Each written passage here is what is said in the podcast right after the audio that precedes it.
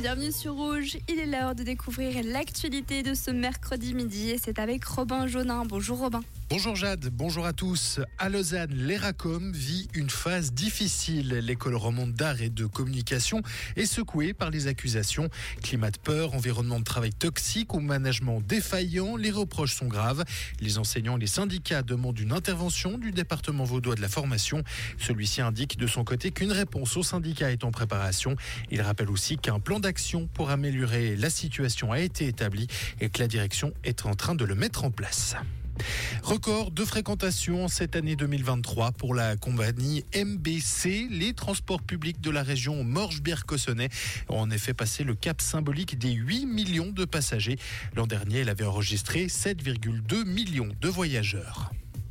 La Suisse doit avoir une nouvelle politique climatique pour les années deux mille vingt-cinq à deux mille trente. Après le Conseil des États, le national est tacitement entré en matière ce matin sur la nouvelle loi sur le C O deux présentée par le Conseil fédéral. Signataire de l'accord de Paris, la Suisse doit réduire ses émissions de gaz à effet de serre de moitié par rapport à mille neuf cent quatre-vingt-dix d'ici deux mille trente.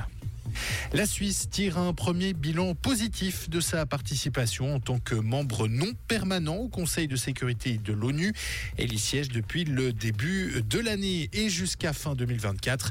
Le Conseil fédéral a fixé quatre priorités: renforcer une paix durable, protéger les civils et le climat et rendre le Conseil de sécurité plus efficient.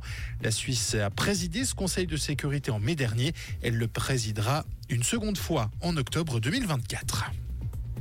Et aux États-Unis, la Cour suprême du Colorado a déclaré l'ancien président américain Donald Trump inéligible à la présidence en raison de ses agissements lors de l'assaut du Capitole.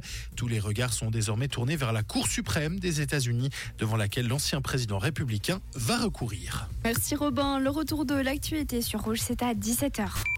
Comprendre ce qui se passe en Suisse romande et dans le monde, c'est aussi sur Rouge. Rouge.